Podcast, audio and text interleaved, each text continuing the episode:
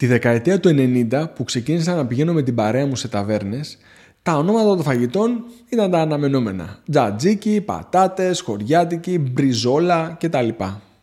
Μετά από 5 με 10 χρόνια παρατήρησα ότι στα πιο μοντέρνα εστιατόρια τα ονόματα των ίδιων παραδοσιακών φαγητών που σερβίρονταν είχαν αλλάξει.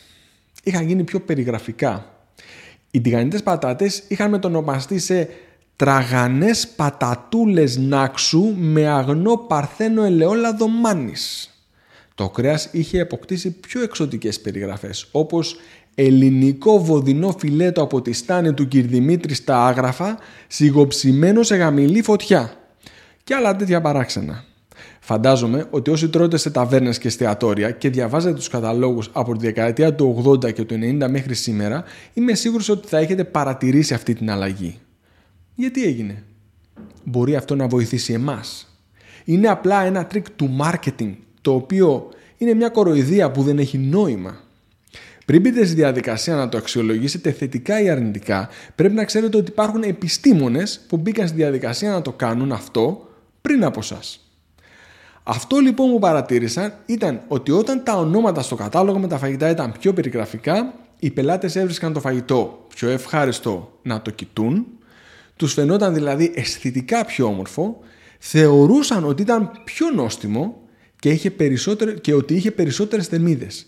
Μιλάμε δηλαδή για πελάτες που δοκίμασαν ακριβώς το ίδιο φαγητό και η εμπειρία που περιγράφουν μετά από αυτό ήταν τελείως διαφορετική. Μόνο και μόνο επειδή το φαγητό είχε ένα περιγραφικό όνομα. Επίσης σημείωσαν ότι ήταν πιο ικανοποιημένοι αφού το έφαγαν και νιώσαν και πιο χορτασμένοι. Άρα είναι ξεκάθαρο ότι το πώς περιγράφεις και το πώς ονομάζεις ένα φαγητό παίζει πάρα πολύ μεγάλη σημασία για την εμπειρία της κατανάλωσής του. Αυτό είναι ξεκάθαρο και επιστημονικά τεκμηριωμένο. Δεν είναι τρικ του marketing. Ή αν θέλετε είναι ένα τρικ του marketing το οποίο είναι πολύ, πάρα πολύ επιτυχημένο και κάνει αυτό ακριβώς για το οποίο φτιάχτηκε να κάνει. Αλλά μπορεί να είναι αυτό χρήσιμο για μας.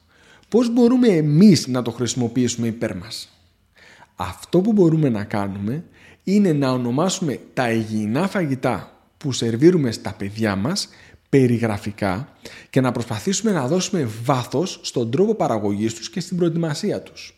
Σε καμιά περίπτωση δεν είναι ανάγκη να πούμε «Ελάτε παιδιά, σας έχω ετοιμάσει τραγανά φασολάκια από τον μποστάνι του Κυρκώστα» αλλά μπορούμε να μπούμε στον κόπο να διαλέξουμε τροφές που ξέρουμε λίγα παραπάνω πράγματα για το πού και πώς έφτασαν στα χέρια μας και να αφιερώσουμε και λίγο παραπάνω μεράκι στην παρασκευή αυτών των τροφών και να μοιραστούμε όλες αυτές τις λεπτομέρειες με τα παιδιά μας. Για παράδειγμα, μπορείτε να πάρετε όσπρια από το φενεό και να πείτε στην οικογένειά σας ότι αυτά τα όσπρια είναι από τον φενεό που θεωρείτε ότι είναι τα καλύτερα όσπρια της περιοχής.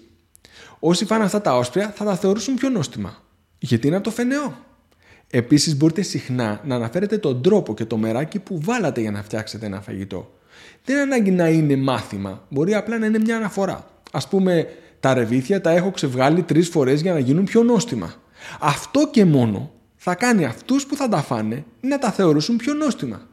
Μπήκε μεράκι στην Παρασκευή τους. Θα είναι πιο νόστιμα. Έχει και το τρία μια ιδιαίτερη δύναμη. Μην υποτιμάτε τη δύναμη του λόγου. Ο Irving Yalom, ο διάσημος ψυχοθεραπευτής και ψυχίατρος, έχει δηλώσει ότι τα λόγια έχουν δύναμη. Το marketing το έχει πάρει χαμπάρι. Ήρθε η σειρά μας. Ευχαριστώ πολύ.